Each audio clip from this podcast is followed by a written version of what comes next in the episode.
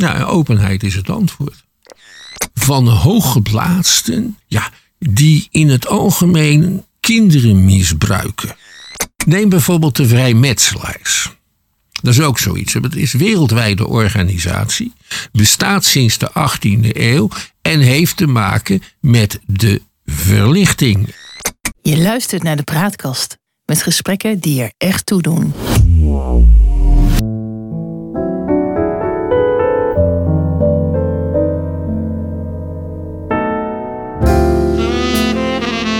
Welkom bij de Praatkast.nl. Dit is een aflevering van het Geheugenpaleis. Mijn naam is John Knieriem en samen met historicus Han van der Horst maken we deze podcast. De geschiedenis die herhaalt zich nooit, maar rijmen doet hij vaak wel. En in het Geheugenpaleis gebruiken we dat gegeven om dieper in te gaan op de actualiteit en om zo te ontkomen aan de waan van de dag en om tot de kern van het nieuws te komen. Er is dit jaar veel minder aandacht voor het World Economic Forum in Davos, ook wel het WEF genoemd. Daarom moeten we er maar eens bij stilstaan, eh, Han. De elite die, eh, van de hele wereld die komt daar elk jaar samen. Waren er bijzonderheden deze, deze keer?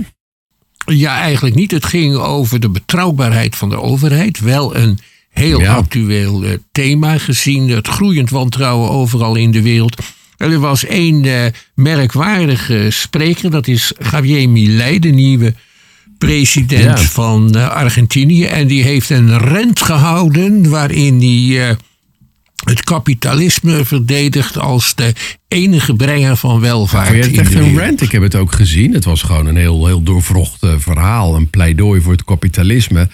Tegen het collectivisme, maar ook tegen de staat. en, en eigenlijk ook tegen het socialisme. Ik vond het nou toch ook weer niet zo schokkend hoor. Nou, nou het, was, eh, het was heel erg cherrypicking eh uit de economische geschiedenis van de laatste eeuw. ja. Eh, en dan vertelt hij dat Hmm. sinds 1860 Argentinië een, een tijd lang een vrijheidsparadijs is geweest. Dat is volstrekt te flauw. Oh ja, dat, dat zou kunnen. Nou ja, goed. En onze koningin die was er ook. We- we- we- Op, op, op ons whose behalf, namens wie spreekt zij daar? Eh, namens zichzelf, maar dat geldt natuurlijk voor iedereen daar. Want Kom dat op, is maar, leuk maar dat is uitgezonden. Dat is door iedereen te zien geweest. Dat is, het valt toch gewoon onder ministeriële verantwoordelijkheid dan, of niet? Eh, ik denk het wel, ja. Ja. Dat is zeker. Nou, dat weet ik eigenlijk niet, nou je dat daarover zegt. Want ze is de koningin. Ze is wel lid van het Koninklijk Huis. Dus Wat dat betreft valt het wel onder de ministeriële verantwoordelijkheid. En ja, verder is dat... eh, eh, dat WEF, dat is een, een, een reunie van de rijken der aarde. Het kost eh, best Eh, veel geld om lid te worden daar, geloof ik. Ik geloof wel 40.000 euro Ja. of zo, joh. zoiets en om mee te doen. Maar er zijn er ook een aantal die door de organisator en grondlegger Klaus Schwab als gast worden uitgenodigd. En die hoeven dan niet te betalen. Hè. En dat zijn vaak de meer spectaculaire sprekers. Ik denk dat Millet geen entreegeld hoefde te betalen eh, voor het eh, WEF. Maar ze maken er altijd een leuke voorstelling van. En dat is ja, een manier van geld verdienen. Klaus Schwab is een Duitse professor in de economie. Ik meen dat hij altijd in Zwitserland heeft gedoseerd. Ja. En die heeft een prachtig familiebedrijf opgebouwd. Ja, het is eigenlijk gewoon een hele dure seminarorganisatie, als je het zo zegt. Ja. Ja. Eh, waar je eigenlijk alleen maar naartoe kunt als je een privévliegtuig hebt. Als je dat kan veroorloven, kan je het weg veroorloven, Ja. anders niet. In Nederland, Tenzij je voor... in Nederland hebben we ook wel een tijd gehad dat er heel veel van die seminars eh, georganiseerd werden. Door eh, bijvoorbeeld Elsevier of door het Financieel Dagblad. Of nou ja, heel veel van dat soort organisaties had je toch wel. Het Nederlands En, Studiecentrum. Ja, en dan kost het dan duizend gulden om voor een middagje op zo'n conferentie te zijn. Eh, ik heb daar nog wel eens wat, eh, wat geld mee verdiend door van zo'n middag een eh, verslag uit te brengen. Daar kwamen dan allemaal eh managementgoeroes spreken uit Amerika. Ik heb het nou over de jaren tachtig. Toen had je veel managementgoeroes. En iemand die daar werkte, Hans Ritman, was de congresorganisator. En dat is iemand die mensen heel goed kan ontvangen en op zijn gemak stellen. En die ontving die managementgoeroes en die wilde dan die aardige eh, vriendelijke jongen wel de vertaalrechten voor hun boeken geven voor een klein marktje als Nederland. En daar is zijn uitgeverij Scriptum op gebaseerd. Die ja. samen met een vriend heeft in Ja. Schiedam. Een heel goede uitgeverij. Hebben bijvoorbeeld het boek Nepnieuws van mijn hand uitgegeven. Oh. En dat raad ik sterk aan. Even reclame maken. Ding.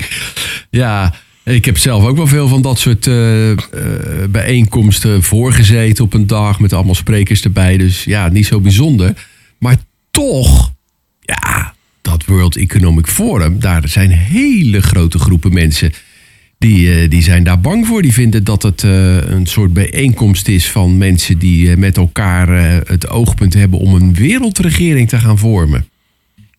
Ja, en dat die misschien zelfs al gevormd hebben. Ja. En dat WEF is dan ja, een, een tipje van de sluier. eh, dat wordt opgericht eh, om de mensen, de bevolking van de wereld te intimideren. Ja. Die Klaus Schwab heeft het wel eens in het kader van de corona-epidemie gehad over dat er zou moeten komen een Great Reset. Ja, dat is in, eh, in, in, in, in complottheoriekringen is dat een heel groot ding. The Great Reset. Vertel.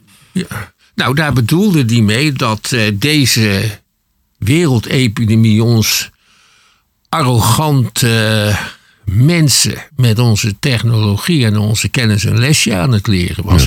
En dat het misschien een tijd werd om eens precies te overwegen waar we nou met z'n allen mee bezig waren. En dat er misschien dan een great reset van zou komen. Dat we met een aantal dingen opnieuw zouden beginnen. Helemaal niet zo'n onverstandige opmerking. En geplaatst om mensen op dat congres aan het denken te zetten. Maar nou denken miljoenen. Ja, dat zijn er echt heel veel, mensen zijn ja. het wel. Heel veel. Dat, die, dat de, de, men bezig is met het opnieuw inrichten van de wereld. En dan een beetje volgens socialistische Ja. principes. Want op die manier kan de elite de massa's het best onder de duim houden. Waarom die elite, die toch al elite is, dat zou willen. eh, dat wordt daar nooit bij eh, uitgelegd.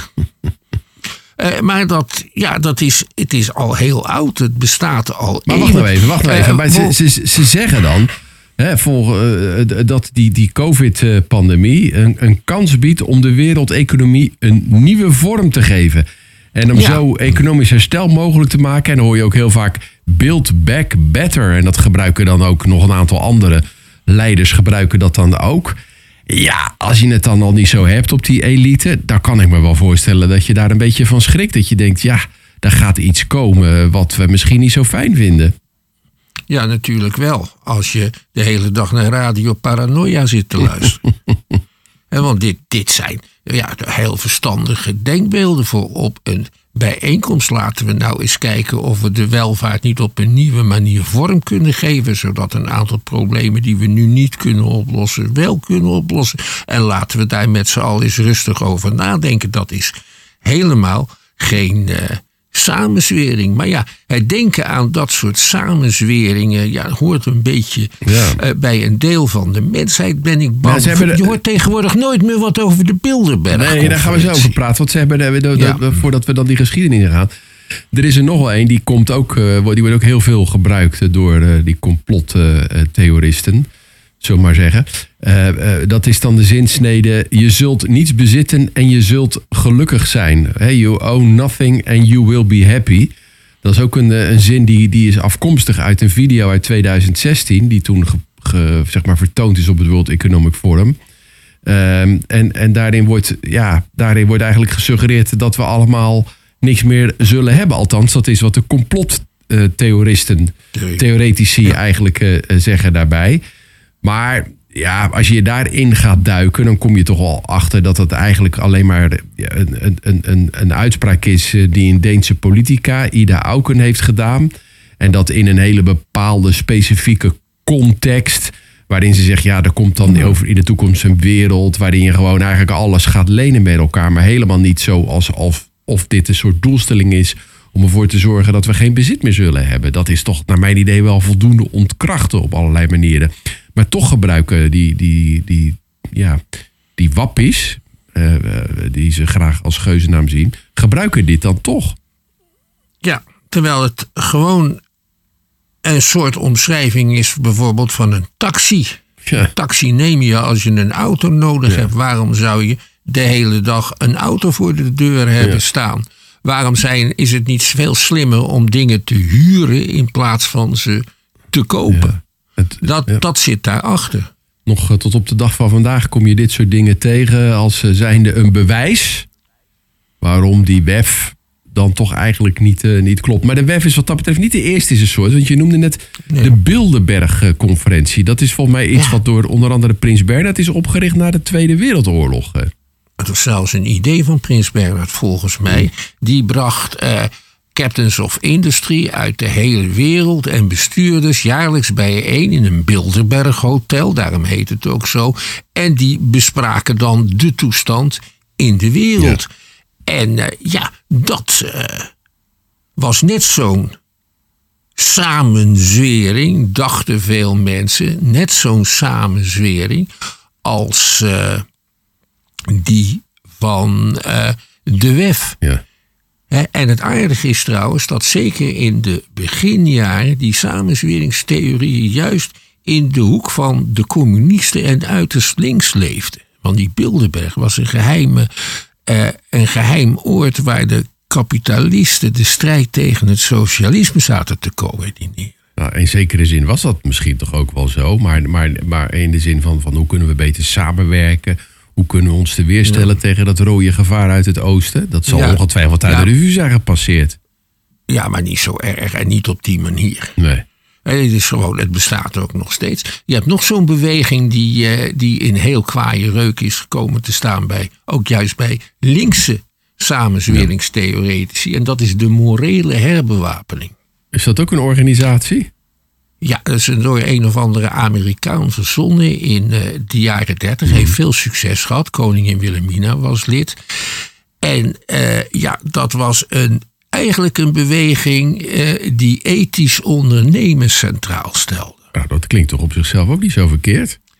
Nee, helemaal niet. Het was dan wel werd dat ge- gebracht als antwoord op het, op het communisme. Ja.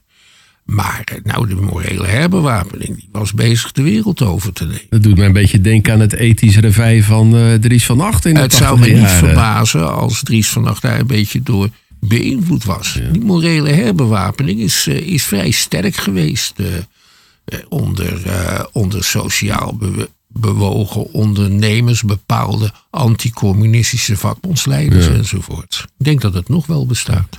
Nog meer organisaties die, eh, die bekend staan eh, om het feit dat ze de wereldmacht eh, willen grijpen. Hebben daar nog meer voorbeelden van? Ja, eentje met een spectaculaire naam uit Amerika. Die is in Europa niet bekend. Dat is de Skulls and Bones. Nou, er zijn wel volgens mij een aantal ex-presidenten lid van. Ja, die bestaat echt. En dat is een soort studenten- en alumni-organisatie van de beroemde Yale Universiteit. Eh, waar heel veel leiders van het Amerikaanse bedrijfsleven en de Amerikaanse politiek vandaan komen. En die Yale Universiteit die staat nou niet direct bekend om zijn buitengewoon linkse inslag. De Skulls and Bones. dus dat is ook zo'n organisatie die dan. Maar goed, dat, dat zijn dan wel mensen die wat te zeggen hebben in de wereld. En die dan komen dan samen. Ik kan me wel voorstellen dat mensen denken: ja, daar zitten ze toch een paar dingetjes te bekokstoven. Ja, nou het punt is natuurlijk dat dit soort clubs, eh, daar kom je als buitenstaande niet in. Nee. Eh, dan word je onmiddellijk gedeballoteerd. En dan gaan mensen natuurlijk denken, wat zou daar binnen gebeuren? Wat zou daar achter zitten? Ja, Daar is een hele theorie over eh, van twee psychologen, Elpert en Postman. ja. Eh, en die zeggen als mensen belangrijke dingen niet weten, dan gaan ze dat zelf invullen en tegen elkaar vertellen. En zo ontstaan geruchten. Zij hebben onderzoek gedaan tijdens de Tweede Wereldoorlog in opdracht van de Amerikaanse regering, omdat er allerlei geruchten liepen, bijvoorbeeld bij de wapenindustrie, die het moreel aantasten. ja.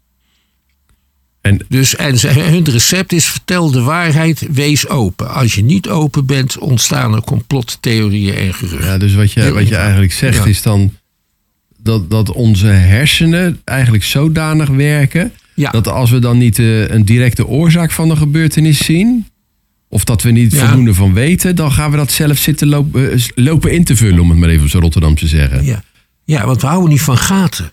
Ja, ja. Het is in feite het opvullen van gaten. En dan ga ik het tegen jou vertellen en dan gaat het steeds verder. ja, dus dat is een psychologische verklaring van, zo'n, Ja, van het ontstaan Ja. van zo'n complottheorie. ja en die skulls en bones, daar zitten inderdaad allemaal topfiguren in. Ja, Dat is ook zo. Van mij John Kerry heeft daar deel van uitgemaakt. En eh, de Ja. president Bush. Nou ja, dat zijn natuurlijk nogal mensen. En, eh, ja, en die komen gezellig bij elkaar. Ja, maar zouden die, dat, zo- zou die dat dan niet wat opener moeten maken? Om, om te laten zien, van, nou, er gebeurt helemaal niet zoveel bijzonders. Nou, dat, ligt eraan, ja, dat ligt eraan hoeveel schade ze ondervinden van die complottheorieën. Neem bijvoorbeeld de vrijmetselaars. Ja. Dat is ook zoiets. Het is een wereldwijde organisatie. Bestaat sinds de 18e eeuw. En heeft te maken met de verlichting. En er waren rationalisten en, en verlichtingsmensen. Die wilden de, het oude bijgeloof achter zich laten. En die, die maakten een soort ideologie. waarin het ging over de grote architect. En hoe ze die moesten navolgen als metselaars van een eerlijke, eh, sa- rationele samenleving. Ja. En die hebben toen een geheim genootschap opgericht met afdelingen. En dat heette de Vrijmetselaars. Waarom was dat een geheim genootschap en een besloten geno- genootschap? Omdat er in de meeste landen van de wereld geen vrijheid van meningsuiting bestond. Dus je moest het een beetje binnenskamers houden. En de vrijmetselaars die zijn het slachtoffer geworden van eh, uitgebreide complottheorieën. Dat zij bezig waren de wereld over te nemen. Dat ze dat deden in samenwerking eh, met de Joden. En eh, de katholieke kerk die ging enorm tekeer tegen deze eh vrijmetselaren.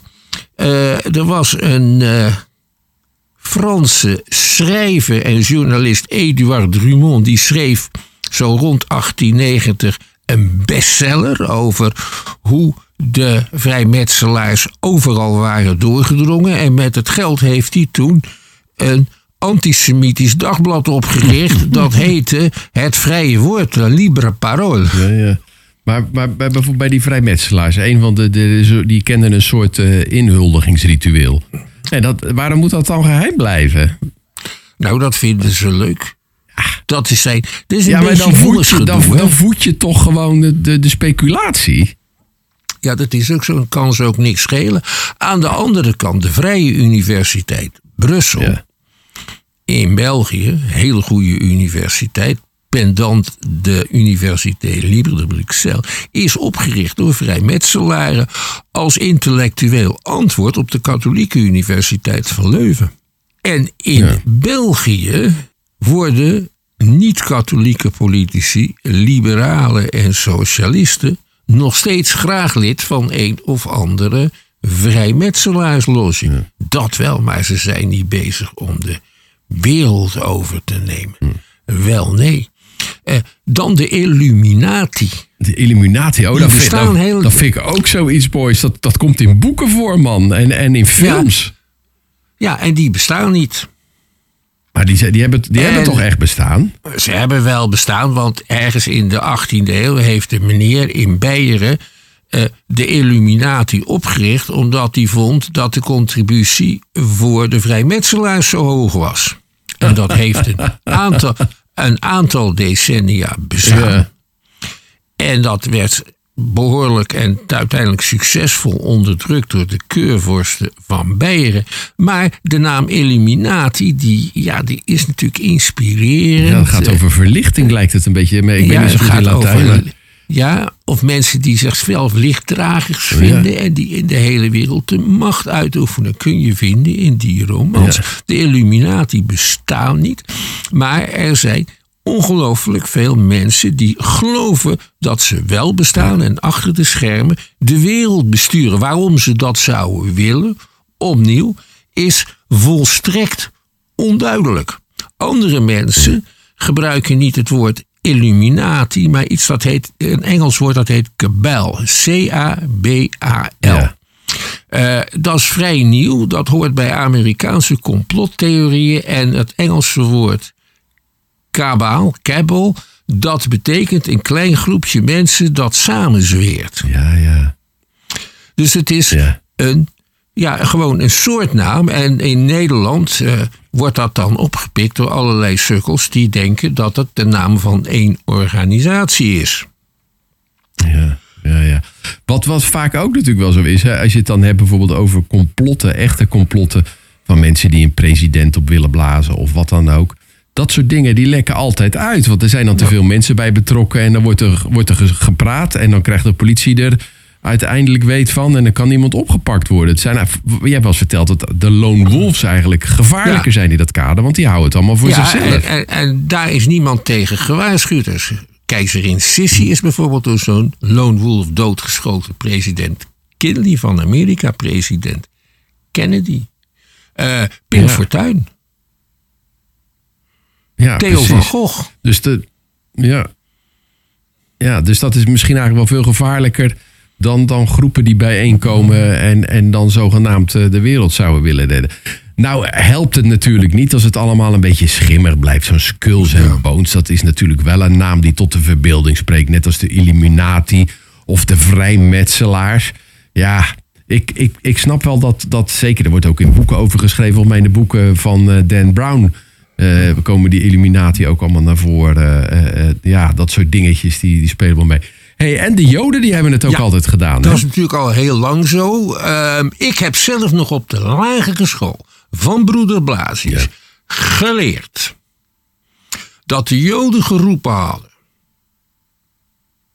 Nadat ze, bar, nadat ze kruisigt hem, kruisigt hem hadden geroepen over Jezus, toen zeiden de Joden: Zijn bloed komen over ons en onze kinderen. Dat zei dat staat ook in het evangelie en dat vertelde broeder Blasius. En daarna zei hij erbij, en dat hebben wij in de oorlog ook gezien.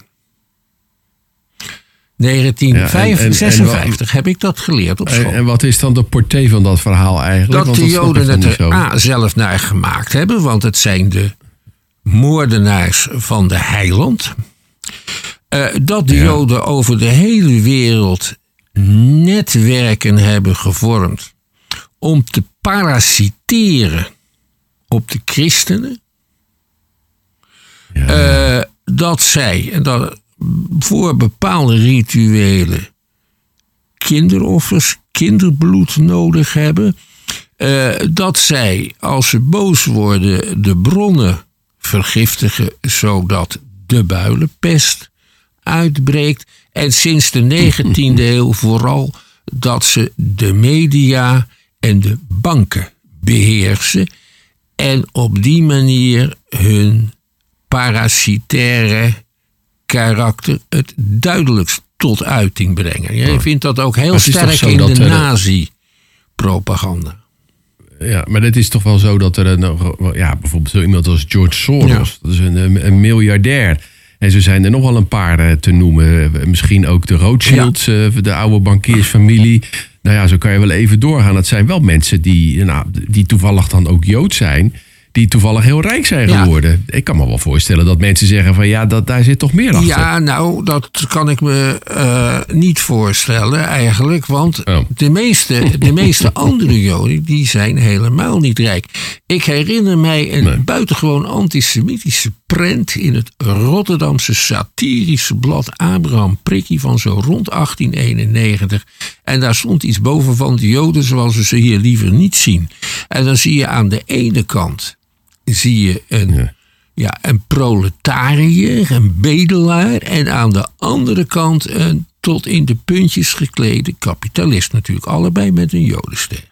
En dat is wat de joden wordt, wordt kwalijk genomen. hè. Het zijn, zeiden de nazi's, aan de ene kant waren het de kapitalisten. Maar, of de plutocraten in hun termen. Maar aan de andere kant ook waren het de bolsjewieken, de communisten. Dus de joden hebben het altijd gedaan. Er is een eh, laatste weken een serie op de EO over het antisemitisme. Dat wordt erg gedragen door de herinnering daaraan. De Joden Ja, dat is hebben het eeuwen, altijd eeuwenlang gedaan. is dat, eh, eeuwenlang is dat gaande geweest eigenlijk in heel Europa natuurlijk. Ja, ja dat was natuurlijk dat niet iets waar we als Europa heel trots op eh, eh, eh, kunnen zijn. Ja, de, de- die complottheorieën die, eh, die komen toch elke keer eh, weer naar boven. Ja. Dus ik vond die psychologische verklaring die we eerder eh, deze podcast noemden wel heel, heel eh, interessant. Wat, wa- wa- wat, heeft, wat maakt een complottheorie nou nog meer een complottheorie? Eh, nou, iets eh, wat heet, en jij hebt me net die term geleerd.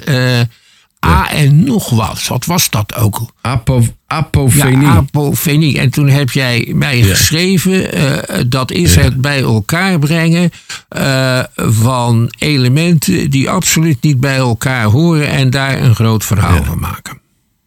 Ja, Apofenie. dat kom ik tegen in de voorbereiding eh, daarover.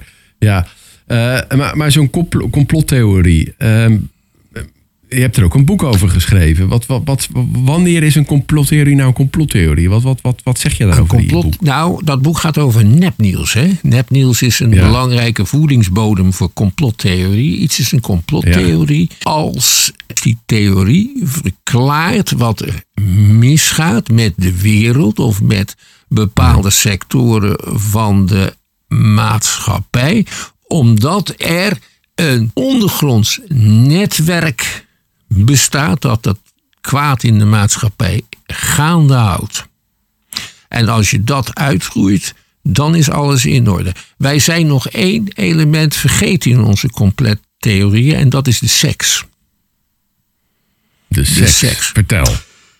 Eh, er is nogal wat erotische literatuur waarin geheime genootschappen zo het een en ander uithalen wat ik niet kan ja. beschrijven in deze nette podcast. Vooral op het gebied van de SM.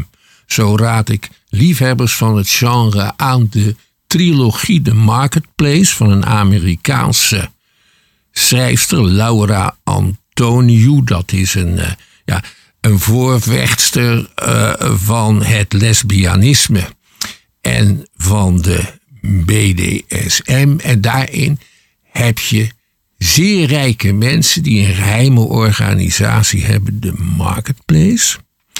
En als jij nou onderdanige gevoelens hebt en die zijn sterk genoeg en je doorstaat de toelatingsprocedure, dan word je in het kader van dat geheime genootschap verkocht aan iemand die jou wel wil bezitten. Daar gaan die boeken over. Dat leidt. Maar, maar wat, heeft dat dan te, wat heeft dat dan te maken met de wereldheerschappij? Ehm, nou, de bestaan ook nog allemaal geheime genootschappen, zeggen de complottheoretici van eh. Hooggeplaatsten. De term die ze dan altijd gebruiken is hooggeplaatsten. Van hooggeplaatsten, ja, die in het algemeen kinderen misbruiken. Tijdens rituelen of tijdens roze balletten. Dus eh, de topambtenaar Demming, die wordt daar jarenlang al achtervolgd met beschuldigingen die daarmee te maken hebben. En hij zou seks hebben gehad met eh, minderjarige in- jongens. En ook eh, van ja. zo'n netwerk deel uitmaken. Net als Rutte. Ik heb in de coronatijd eh, op de Westkruiskade in Rotterdam een grote demonstratie zien voorbij komen met een spandoek. En daar stond op: Rutte, blijf met je fikken van onze kinderen af. Eh, wijdverbreid geloof in dat er dat soort geheime genootschappen bestaan. Maar dat komt voor een deel uit die erotische literatuur en uit schrijvers die denken: ik moet op een een of andere manier een decor schetsen. ja, boek is hè? een Ja. decor schetsen waarin ik al die seksbeschrijvingen Ja. kan zetten. Laat ik maar een geheim genootschap maken die op kastelen eh, die rituelen doet. In het donker. Maar, nee, ik, maar ik, eh, het, het verhaal van eh, Strauss-Kaan, een van voormalige, volgens mij was hij van de Wereldbank of van de Europese Bank. En eh, beoogde presidentskandidaat voor, eh, voor Frankrijk. die is wel ten onder gegaan na zo'n soort van seksschandaal. Ja, maar de- En want die, die hield daarvan om dat soort feesten te bezoeken. Ja, en dat soort feesten, die zijn er natuurlijk ook. Maar niet in het kader van geheime genootschappen, die man. Eh, die, ja, die ging... eh, ja, die ging Die ging gewoon naar Fun voor toe, zeg ja, maar. en naar, In Frankrijk precies, dan, ja. en naar fun voor een heleboel mensen tegelijk. En je, hebt, je had vroeger in Nederland, had je toch ook, hoe heette dat nou ook alweer, grote fetishfeesten. eh, waar honderden mensen naartoe kwamen. Ja, En, nou, en dat leidt natuurlijk allemaal ook tot dit soort speculatie. eh. speculaties van de, de, de, ja, van de benepen burgerij. Die denkt, wat is daar aan de hand? En wat zou daarachter zitten? En, en, en zou, eh, zou eh, eh, Rutte daar niet lopen? Of, of Dylan Jessilgus met haar man? In de touwen. Ja. nou ja, dat is wel spannende tot de verbeelding sprekende eh, eh, verhalen. Dat World Economic Forum eh, afrondend. ja, probeert toch wat meer vertrouwen te krijgen nu. En misschien ook wat opener te zijn. Want die zien dat toch misschien wel een beetje als een, als een probleem. Ja. Dat er zo tegen ze geageerd Ja, wordt. openheid is het antwoord. Heel eenvoudig. Openheid is het antwoord, want deze complottheorieën die zijn enorm schadelijk voor de samenleving en voor ontwikkelingen, omdat ze ondermijnend zijn en vertragend en kapotmakend. En ze kost, het kost heel veel energie ook om ze te weerleggen, die kan je beter besteden. Ja, eigenlijk is dit gewoon een pleidooi om eh, logisch eh, na te denken. Ja, Ja. Nou, tot zover dan deze aflevering eh, van het eh, Geheugenpaleis. We maken dit in samenwerking met de Praatkast. De uitzendingen zijn te vinden op www.praatkast.nl. Abonneer op onze podcast. Die kan in de podcast-app die je gebruikt. Dan krijg je automatisch een bericht wanneer we weer een nieuwe aflevering gemaakt hebben. En eh, geef ons ook een rating. Dan worden we beter gevonden door de zoekmachines. En mailen mag naar info.praatkast.nl. Voor nu bedankt voor het luisteren. Tot eh, de volgende keer. wees gelukkig, blijf gezond en laat je niks wijsmaken.